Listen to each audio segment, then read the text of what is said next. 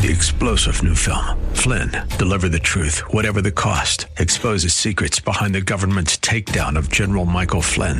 Flynn knew what the intel world had been up to. He ordered the first audit of the use of contractors. This set off alarm bells. He told the truth. He was the most dangerous person for Donald Trump to hire. They had to get rid of Flynn. Flynn, deliver the truth, whatever the cost. Available now. Watch it today. Go to salemnow.com. Salemnow.com.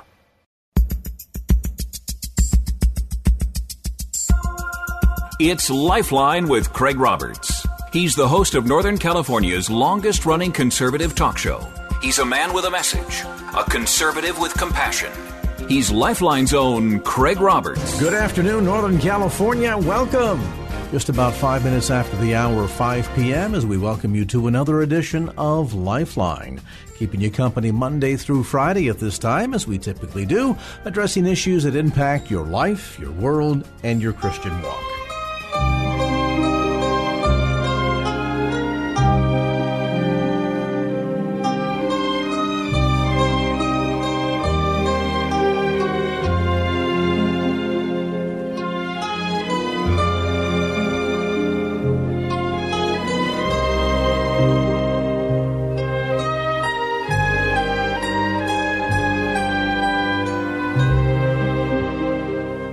Have perhaps heard the phrase made man. In the terms of many folks, they see that as somebody who was successful, independent, perhaps pulled himself up by his own bootstraps. But in the parlance of Italian crime families, it takes on an entirely different meaning. A made man is a wise guy, sealed by blood covenant, a member of La Cosa Nostra. There was a period of time in the 1980s and 90s when my guest today was just such a man. Incredible life story takes him from being a member of the Colombo crime family to being a member of the family of God, from being a good fella to a God fella. We're pleased to have with us today on the show Michael Franzese. Michael, welcome. Well, thank you, Craig. Good to be here.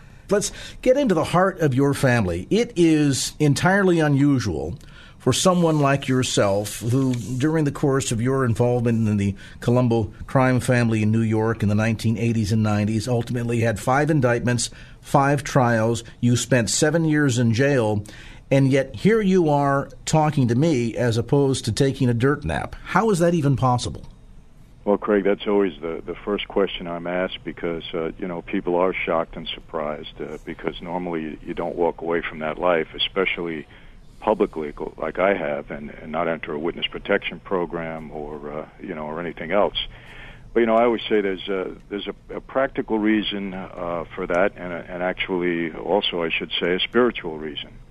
Practical reason is this: I mean, I spent 20 years in that life, uh, the last several at a very high level. I was a caporegime in, in the Colombo family. So I knew intimately well the mentality of the guys. I knew the modus operandi. I knew what they would do, what they wouldn't do. So, you know, having that knowledge, I was able to, you know, counteract anything that they might do um, because there were really no surprises. And uh, I was very diligent in that. I didn't take anything for granted. And, um, you know, I, I moved out of New York and I was just very careful with, with my lifestyle. I stayed out of places I knew I shouldn't go. I didn't put a house in my name, no utilities. Um, I, I was very, very careful. And, you know, the FBI is um, they're obligated if they hear things from their informants uh, that somebody's life in danger, whether they like you or not, they have to come and tell you. And and I got uh, you know a few of those calls. So I mean that's the practical reason. And during all of that, uh, quite honestly, Craig, I just outlasted everybody. Just about everybody I know is either dead or in prison for the rest of their lives. So uh, I outlasted people in that regard. And of course, the second reason, and, and really the, the main reason for all of this, is I believe God had a different plan and a purpose for my life. He's made that very, very clear to me over the last 15 years in the course that He's navigated for me. So, because I always say there's no blueprint, uh, you know, for walking away from that life, and I, I can't say that I was extremely confident that I would su- survive. There was no cockiness or arrogance about it. I just felt this is what I needed to do, and and I was going for it. So, was it a given from the very start that you would enter into this life? Given the fact that your your father Sonny was very high up within the Colombo family as well, was this sort of the passing of the mantle? You know, yeah, it wasn't originally intended that way, but uh, you know, certainly when I got into the life, and I, I guess I could say I proved, you know, to be, uh, you know, to really be pretty capable. I mean, I was a good earner for the family, and I guess uh, they saw some leadership ability in me, and I was elevated to a high level. And uh, my father certainly was grooming me to take over the family because you know he had so many issues himself with a with a 50 year prison sentence and constantly being on parole. It was very very hard for him. He was handcuffed, uh, you know, to take over leadership.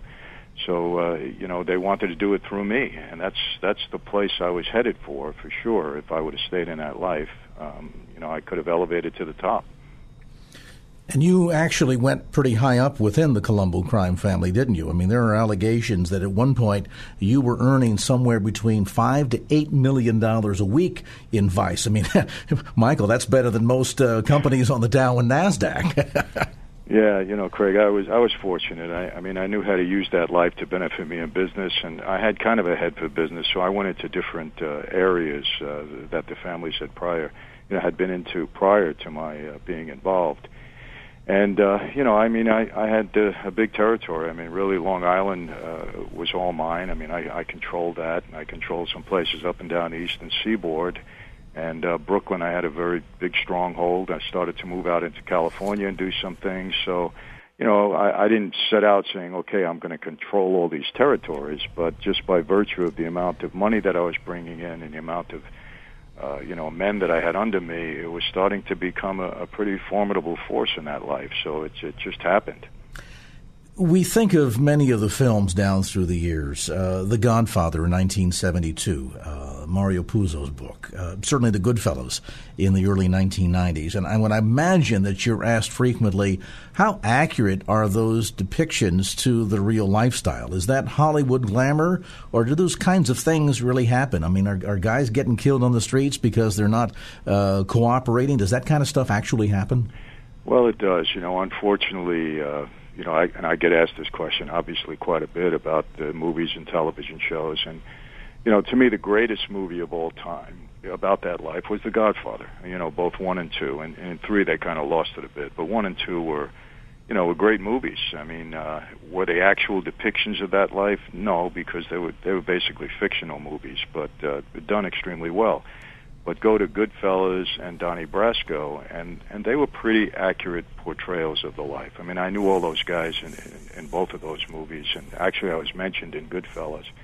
But uh, they were pretty accurate, you know. I mean, that's the street life, and a lot of the things that they they captured the essence of that life in a great way, and it's you know, not a good thing, but unfortunately, uh, you know, they were pretty realistic. What was life for you like growing up as a kid? Your father, as we mentioned, Sonny, was an underboss and enforcer within the Colombo crime family. Um, you grew up in this atmosphere. Obviously, early on, you really didn't know much else other than the life of crime. No, I didn't. I mean, I grew up in that uh, atmosphere. My dad originally didn't want this life for me. He wanted me to get an education, go on to school, be a professional but I grew up in a different era. I grew up, uh, you know, when law enforcement tactics against organized crime were very different than they are today. Because today everything is very covert. They got a lot of informants, a lot of high-tech surveillance equipment. You know, a guy can be under investigation and not really know about it. But my dad was extremely high profile. He was a major target back in the 60s when I was a kid and at that time, uh, he was under constant surveillance by at least nine or ten different law enforcement agencies all over Brooklyn, New York, Long Island, and each one of these agents had a car parked around my house 24 hours a day, seven days a week. So I mean, I grew up hating the police. I hated government. I hated law enforcement. My dad was my hero, and I looked at them as the enemy, trying to harass him and hurt our family. So I had several run-ins with them as a kid, and and I just grew up, uh, you know, with a really distorted point of view with respect to the government and law enforcement. I hated them. At the end of the day, though, in terms of your entrance and essentially following your father's footsteps, I mean, it was almost a, a fait accompli in the sense that um, uh, this was the life that you had known. That's the only life that you had ever known. And there's there's a sense, I think, of, of being a man's man, particularly when, when you look at the, the code of honor within La Cosa Nostra. Uh, yes, there's there's some pretty vile, horrible things that take place, but at the same token, there's a tremendous sense of honor and respect, and uh, and family comes before all else. You know there is, and it's uh, it's very attractive to you know somebody with uh, those aspirations that wants to be a, a man. And you know I looked up to my father. I mean I thought he had real qualities of uh, of what a man's man should be, and I attributed that not only to him personally, but because he was a part of that life. So in in that regard, the life became attractive to me because you know, my dad exuded power and, uh, you know, he had influence over men. I saw how he treated my mother. I saw how people respected him, and you know that's that's very appealing, especially to a young man. So, you know, and and you know, people ask me now, what do I miss about the life? You know, is it the money and the power and all that? And you know, honestly, Craig, I don't. You know, I'm I'm pretty well, you know, uh, uh, happy with my life now, and it's not anywhere near what that used to be, but you know, just this brotherhood, this uh, this idea that you know you're with a group of men that you know have your back, which was a, a you know a dynamic statement on the street. You know, wherever you go, you had people around you, and uh, and it's just a it's just a major you know, high when you know that you got this brotherhood of men. There's nothing more powerful than that, and uh, and that was very powerful to me. It was a big allure for me getting into the life. And there's a huge piece of irony here too, though, isn't there, Michael? In the sense that, in spite of the fact that we're aware, uh, largely from both film depiction as well as the news headlines, for that matter, uh, that the likes of an Al Capone back in Chicago in the 1920s or a John Gotti in the 1970s and 80s, yes, committed some pretty horrible crimes, did some terrible things, and yet had a modicum of respect. It was always fascinating to see the way uh, the dapper Don Gotti would, would walk around town and people would salute him and wave to him, and, and there was there was a sense of respect in spite of the fact that he had this reputation. Why is that? Well, remember, you know, again, this this power, this uh, this aura of power around you, this this feeling that you just command respect is is uh, is intriguing to people. I mean, you know, understand this. You know, in our neighborhoods, we we were gods. I mean, you know, John took care of the people in his neighborhood, and they looked up to him and they loved him. And you know, the same with my dad, and the same with me in my neighborhood in Brooklyn. I mean, you know, we took care of the neighborhood. You know, we never had to worry about you. You you'd never worried about your daughter, your sister, your mother walking the streets at night. I mean, people wouldn't wouldn't dare to to come in and do anything that they shouldn't do. So within your base, so to speak, people really respected and loved you because we took care of our own. You know, and and uh, I think that's very attractive. And uh, you know, even in John's case, and you know, look, I knew John well. I, I don't I don't think he was you know the best boss because he he brought so much heat upon the family, which was not good at the time but uh you know and he was a he was a different kind of guy socially i got along with him very well but business wise he was very very difficult to get along with but but uh, you know, it's it's that sense of power, it's that sense of respect. I mean, it's it's intriguing to people, and it is attractive. You know, and I see it now in my own life. I'm not part of that life anymore, but I speak to these young kids and these gangbangers, and they look up to me like uh, you know, it's almost hero worship. And uh, that's something that I have to break through when I speak to them and try to, you know, get them to think properly and, and make the, the proper choices in their life. But uh, you know, and the media is largely responsible for that. I mean, you, you know, there's a lot of reasons why people look up to guys like that. With me today is a former New York Mafia crime member, Michael Franzese. His life is the subject of a new film called simply God the Father. More information on the web at godthefathermovie.com. We'll take a brief time out come back to more of our conversation with Michael Franzese as this edition of Lifeline continues.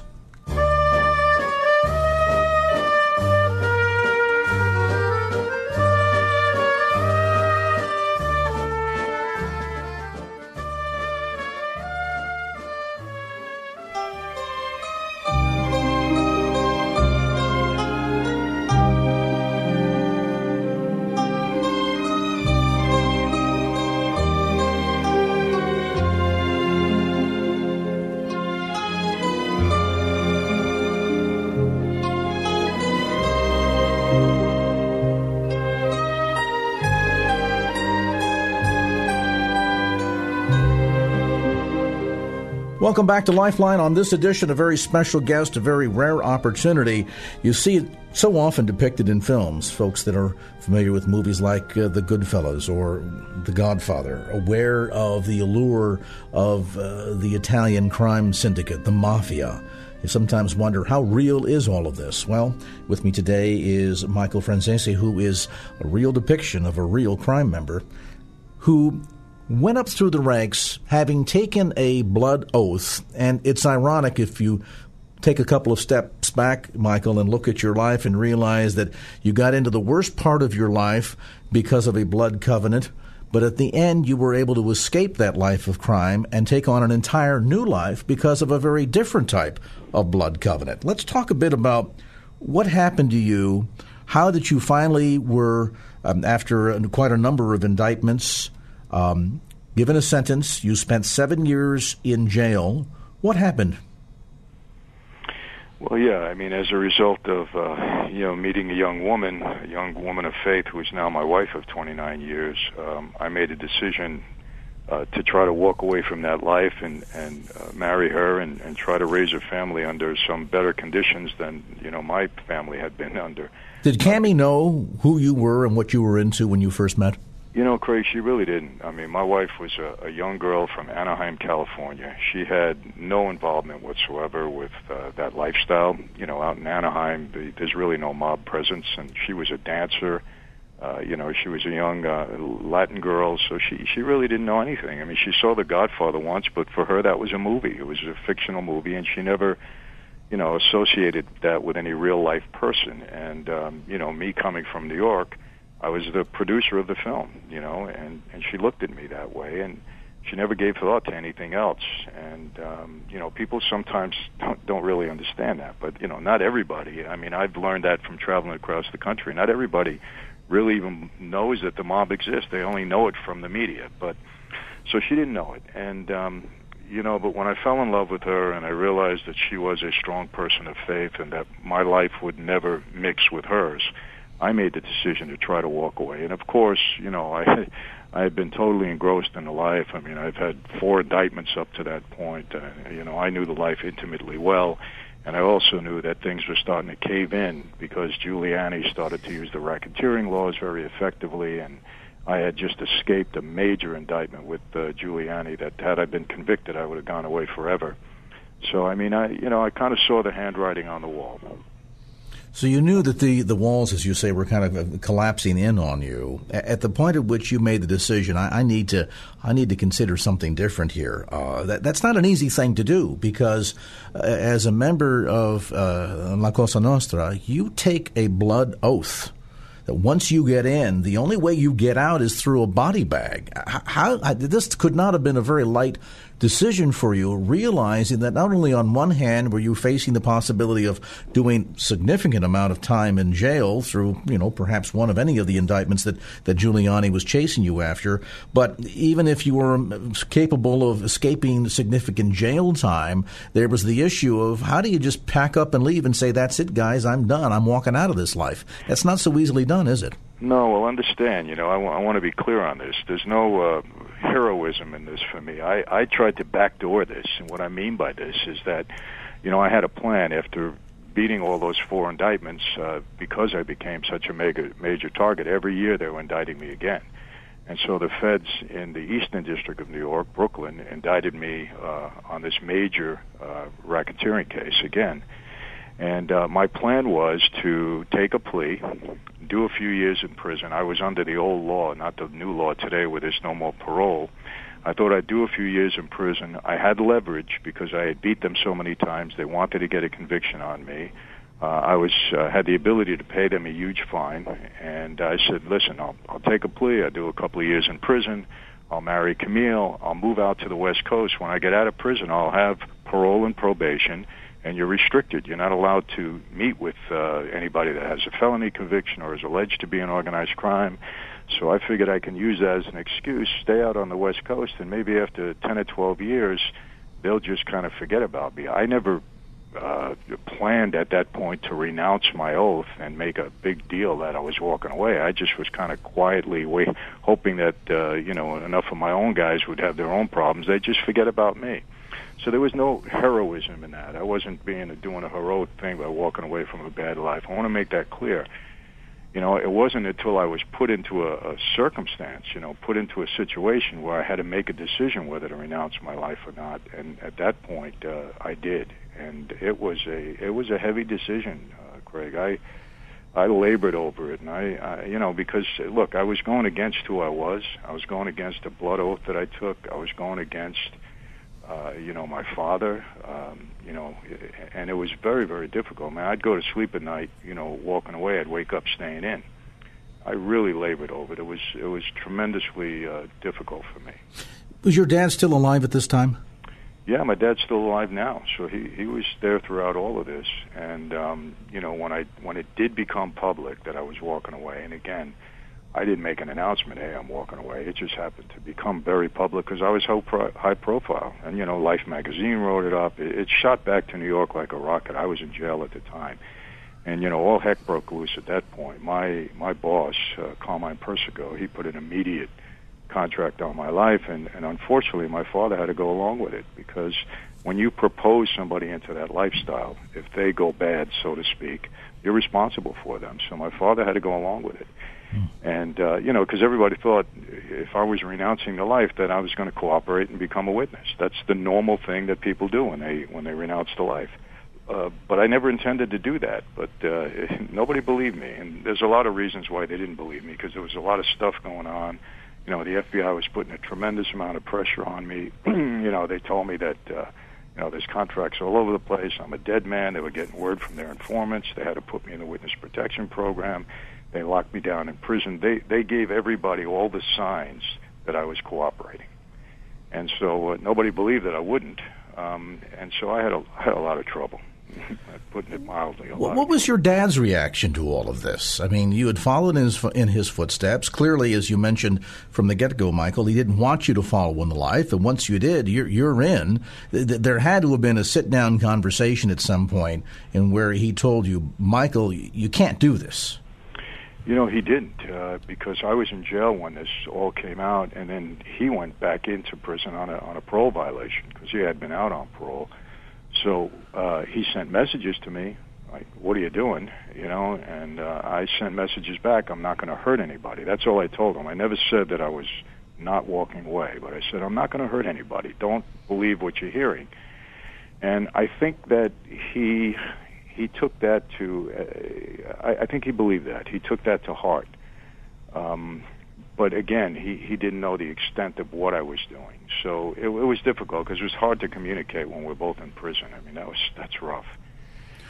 But uh, you know, he was very upset. I mean, he he let it be known that he was very upset, and I actually had an encounter in prison with somebody that had left him in another prison, and um, you know, it told me my dad's feelings, and it, was ugly because I got very upset with the guy in the prison. We almost had a major altercation, but. uh you know, it was calmed down after that. But you know, this this the bottom line, this was a lot of trouble for me, a, a lot of trouble. In that jail cell, you were sentenced and served seven years. You had a lot of time to think. You had relationship with Cami, who you mentioned was a strong believer. Um, you have reached a pivot point within your life. You've made the decision to walk out of the life of crime. But then the question comes down to walk out of and into what? At what point did you begin seriously exploring the claims of Christ? Well, again, you know, I had no idea what I was going to do and how I was going to overcome this once I got out of prison. Um, but what happened is I got out after five years, um, and because I had a ten-year sentence, I, I got out after five, and that was just about the maximum at that time that I could have served. I was on parole for 13 months, and it was without a doubt the worst time of my life. I mean, basically dodging bullets. Um, I, I couldn't. It was hard for me to earn a living. The feds were putting so much pressure on me to become a witness, and uh, it, it was just it was bad. It was really tough for, for me and my wife. I mean, that poor girl. Every time I walked out of the house, she was afraid I was going to get killed because the FBI had put it in her mind that uh, you know I was in a lot of trouble because they were trying to pressure her into getting me to, you know, cooperate also. So it was rough. And after 13 months, um, they had enough of, my dance with them, so to speak, and I violated my parole. They uh, they put me back in a cell. They they took all my assets, money. They said they were going to indict me on another racketeering case, and and um, long story short, they threw me in that cell that night, and uh, it was without a doubt, Craig, the worst night of my life. It was it was the only time in my life that I have ever, ever experienced hopelessness, which I will say is probably the worst emotion that anybody can ever feel. I mean, it comes along with grief, but it's just you know, there's no way out of a horrible situation that you're in. You feel like you're going to lose everything that was dear to you, my wife, my kids, my freedom, everything. And it was it was a tough night, and uh, you know, it was that night that uh, and I've told the story so many times uh, that a prison guard, you know, slipped the Bible through my uh, the slot in my door. I was in the hole because he looked at me and he he thought I needed some help, um, and um, you know, I must have I must have looked that way. I don't know because I was laying on the cot. But uh, you know, and it was that night that I started my encounter with Jesus. Now, I, I had been introduced to him through my wife and my mother-in-law. I had even accepted him, but I accepted Jesus then uh, the same way I would go to confession as a Catholic. Oh, forgive my sins, great, and I'll move on. There was no surrender to him. There was no relationship with him. It was really self-serving when I when I first came to him as a Christian and, and not as a Catholic. So, but it was that night um, that I had my first encounter, and and it went on for 29 months and seven days. They kept me locked in that hole, and uh, that was when uh, my faith became uh, as solid as it could be during that time. Because uh, I can't even begin to tell you how many times, how often I read my Bible, how thoroughly I read it. I had several books sent in, not only on Christianity but on every faith, because you know, I I really wanted to be sure. I mean, I had made a couple of bad decisions in my life, and if eternity was real, I wanted to know if Christianity was really the way to go. I mean, there's a lot of other faiths you can cling to. And so I had my wife send me in books on Mormonism and Judaism and uh, Buddhism and every other faith because I had nothing but time on my hands. 24/7, you're locked in a six by eight cell. There's not much to do. And I really did a, a, a thorough search, and I just came away, you know, that the, the evidence was uh, was irrefutable to me that uh, the Bible is God's word and that Jesus is my Savior. And, and uh, I came out of there believing that with all my heart, not knowing where it was going to take me. I didn't know what I was going to do. I had no idea how I was going to survive or what job I was going to get or what my future was going to be. I had no idea. And, uh, you know, things started from there. God's plan, I think, started uh, on my outside life from that point. With us today is Michael Franzese, his life depicted in a new film. The new film is called God the Father. We'll come back to more of our conversation with Michael Franzese as this edition of Lifeline continues.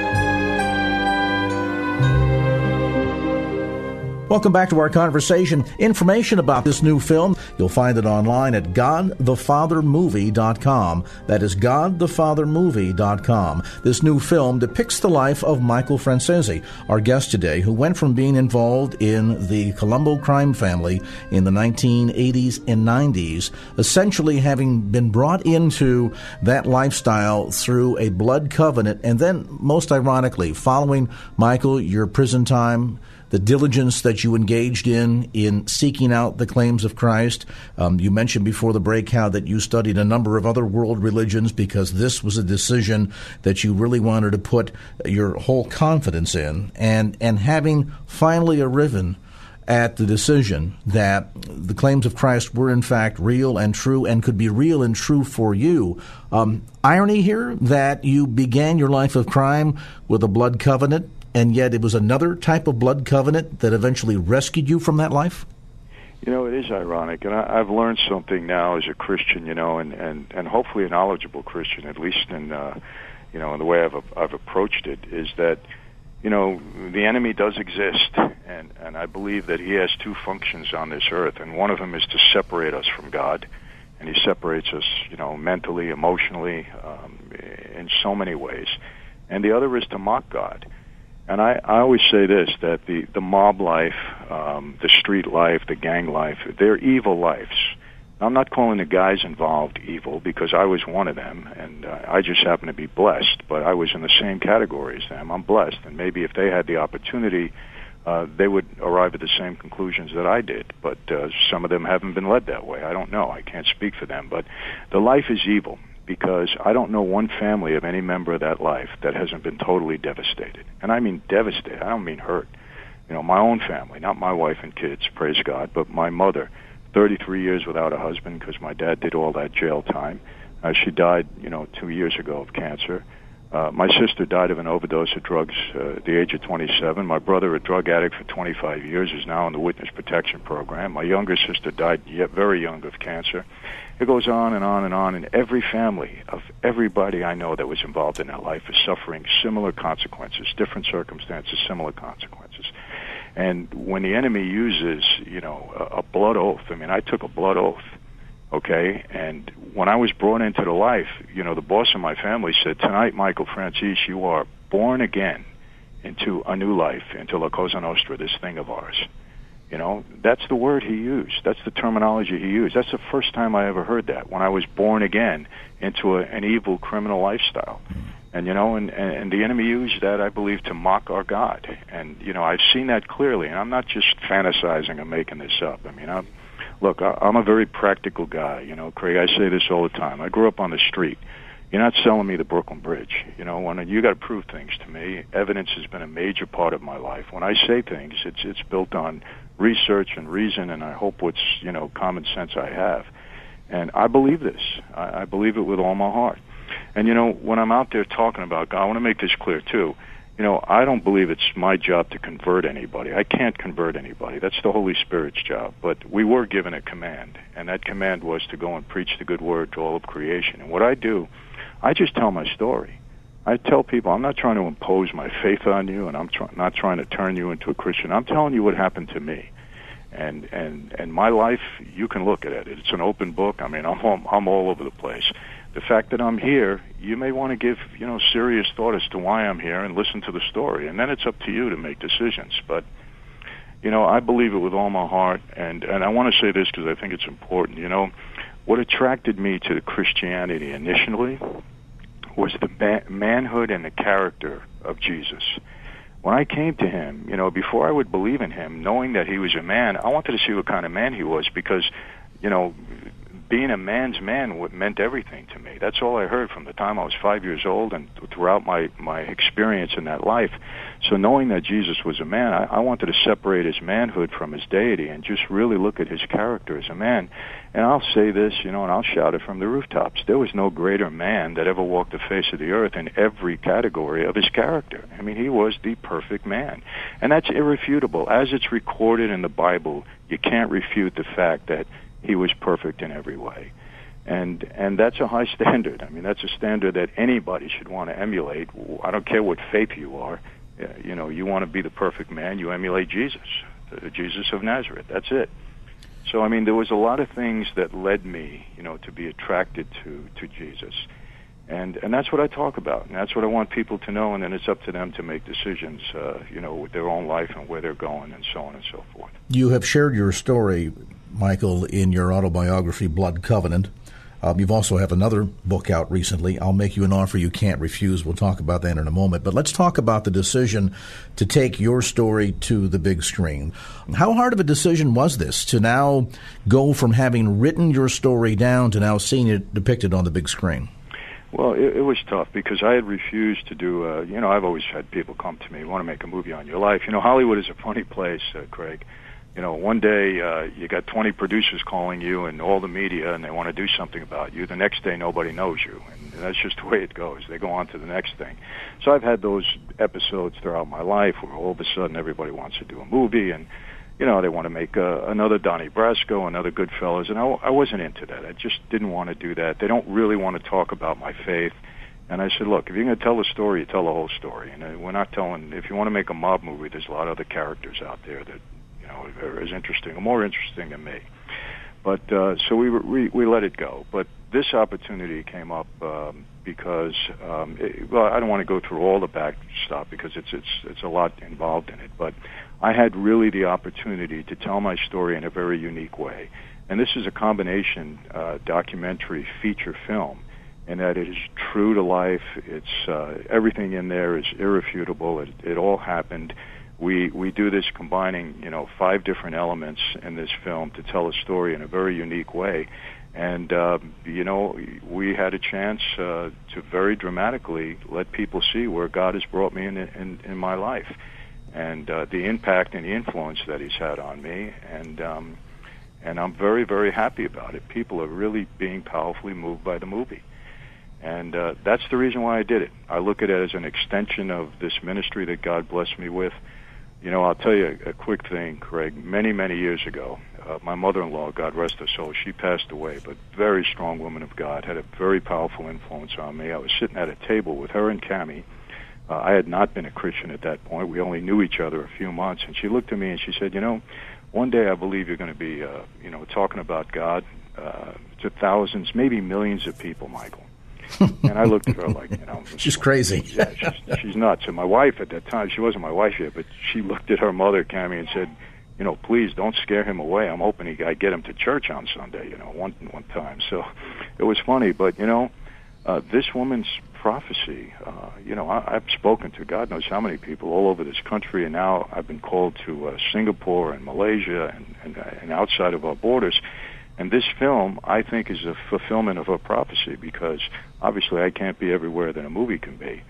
And, uh, you know, it, it struck me uh, when we started to, to get into this. I said, wow, this could be a fulfillment of, of the strongest woman of God that I've ever met in my life. And, and such irony so, in the way uh, God works in his economy that you have gone from being uh, such an integral part of the underworld for a significant portion of your, uh, your youth, um, uh, kind of hidden in the shadows, so to speak, to now being very out in a very public and open way in sharing your story and the manner in which God can use this amazing story to impact lives. And of course, that impact continues now with this new feature film called God the Father. You'll find it on the web at godthefathermovie.com. That's godthefathermovie.com. If you've just joined us on this special edition of Lifeline, we're talking with former mob member Michael Franzese. We'll take a brief time out, come back to more of the conversation as Lifeline continues.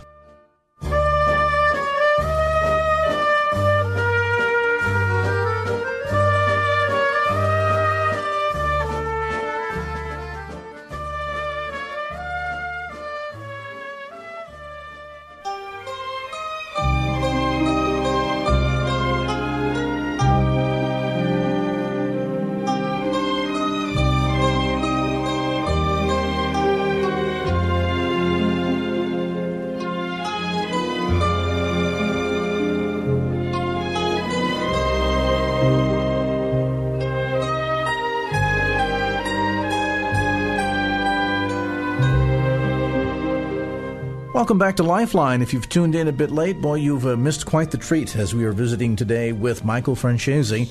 Michael was a mob member for many, many years, part of the Colombo crime family in New York City. And he um, miraculously stepped away from that life following a tenure in jail. He had an experience, an encounter with Jesus Christ that has radically changed his life. His story is featured in the autobiography Blood Covenant and now in a new film called God the Father. This movie, by the way, opening at theaters across the country, including here in the Bay Area at Grand Lake Theater in Oakland. And you can get more details on the web at godthefathermovie.com. Michael, let's talk a bit about the influence that your story has had across the nation.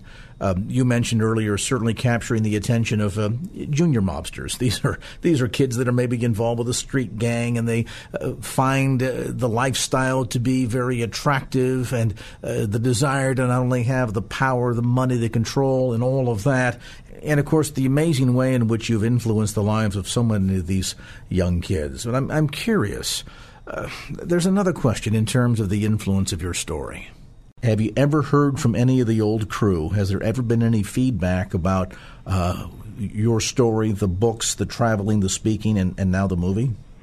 You know, I have, Craig, and yeah, I'm transparent in that regard. There's there's no problem. You know, I, you know, people have asked me, "Have you ever?" I've got asked this last night. We had a, a huge Q and A after one of the showings, and they, uh, you know, have you ever had the opportunity to minister to any of your old associates? And I said, listen, you know, it wouldn't be wise for me to to have a Bible under my arm and go into a social club in Brooklyn and say, "Hey guys, I want to read the Word." I mean, I probably wouldn't get out of there. You know, yeah, yeah. Uh, you know, I always tell you though, God, that, God doesn't tell you to be stupid. You know, you got to use your head in these things. But um, I I did have an opportunity. I was speaking at a church in New Jersey, and I had refused to go to New York for about ten years because it just wasn't good.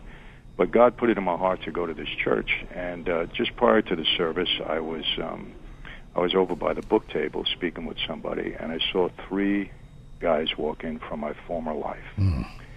And Craig, I tell you, it was like, you know, it was like I slipped right back into my past because I saw them, and it's amazing how this can happen. I saw them, and my immediate reaction was I walked right up to them and I said, "Hey guys," and we shook hands. I said, "What are you guys doing here?" And they said, "Well, we're here to see you." And I said, well, what do you want to see me about? I mean, that whole attitude just changed in me. I didn't even realize it. And I was like back to where I was 20 years ago. And they said, no, we came to see you here at church. And then, you know, a minute after that, their wives walked in. So now I knew well, maybe there was, maybe they did come here for that reason. And uh, I went up on the stage. I, I did my thing, shared my faith, and I don't always give an altar call, but for some reason I was moved to do it that day. And they were sitting right to my left in the second row, three guys and their wives and uh, they answered the altar call. Hmm. And uh, you know, it was, it was amazing because they had their heads down; they couldn't look up. Uh, one of their wives, or two of them, I forget, were crying. They had tears in their eyes. And when I was finished, I came down and I went to shake their hands, and they shook their hands, but they never were able to look me in the eye. And uh, you know, I don't know what happened. I mean, I never seen them again after that. Um, but I think the Holy Spirit moved in them that day. I really do and uh, that's the only encounter that I've ever had, you know, on a positive note. I mean, I've had word back that you know people are very unhappy with what I did, and I'm sure that I'm going to get some controversy, uh, you know, and some words back after this movie comes out. But my thing was never to put anybody in trouble, and the movie doesn't do that. And, but it does expose the life for what it is, and people should know that the new film, God the Father. Details on the web at godthefathermovie.com. That's godthefathermovie.com. Final word about your latest book, Michael. I'll make you an offer you can't refuse. Now, that, that sounds like typical mob parlance, but what's this book about? Yeah, you know, I, I never, uh, I never choose the titles. It's always uh, the publisher or someone else. But uh, I guess it works in this regard. You know, they asked me to write a business book, and um, you know, because I asked all the time, you know, is you know, where did you get your business acumen from? It's the same doing business legally as it is illegally. And I said, you know, I learned a lot on the street, and yeah, it, it, helped me a lot in business, um, you know, in a legitimate way. And so they asked me to write a book about it, you know, and the book is really a contrast with two ways of doing business. On the street, you know, when you're you're a member of that life, your patron saint, so to speak, is Machiavelli I mean, he wrote a book called The Prince. He was an Italian statesman in the 1600s and a, you know a philosopher, and it's almost required reading when you go to prison to read Machiavelli. And you, you know, we adopted many of his principles. And um, you know, one of the principles of Machiavelli that I never forgot is this: in advising a prince how to maintain control of his kingdom, he said, "This is what you need to do." You can lie, you can steal, you can cheat, you can do whatever it takes to maintain control of your kingdom. However, to the outside world, you must always, uh, you know, maintain an aura of dignity. You must always appear upright, and you must always appear honest.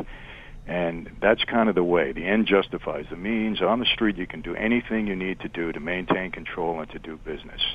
You know, when I started to look at, uh, read Proverbs and Solomon, I was blown away by the wisdom of Solomon and so basically the book is a contrast in doing business at the street way, the Machiavellian way, and the way that Solomon would advise us to be in our business life. And it's, uh, you know, it's, it's been very insightful. I've gotten a lot of good feedback from people in business, and it, you know, it talks about ethics and so on and so forth. And I think, uh, you know, the art of negotiation that I learned on the street. Let me tell you, you're sitting down and negotiating with, you know, John Gotti or guys like that.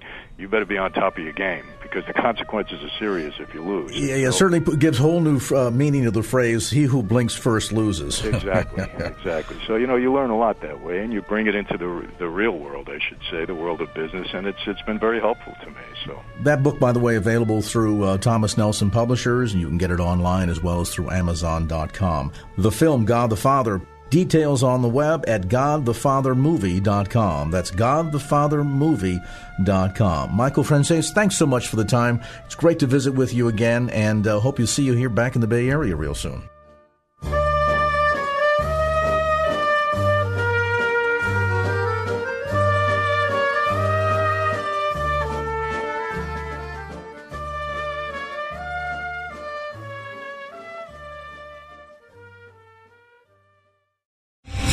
Star general Michael J. Flynn, head of the Pentagon Intelligence Agency, knew all the government's dirty secrets. He was one of the most respected generals in the military. Flynn knew what the intel world had been up to, he understood its funding. He ordered the first audit of the use of contractors. This set off alarm bells.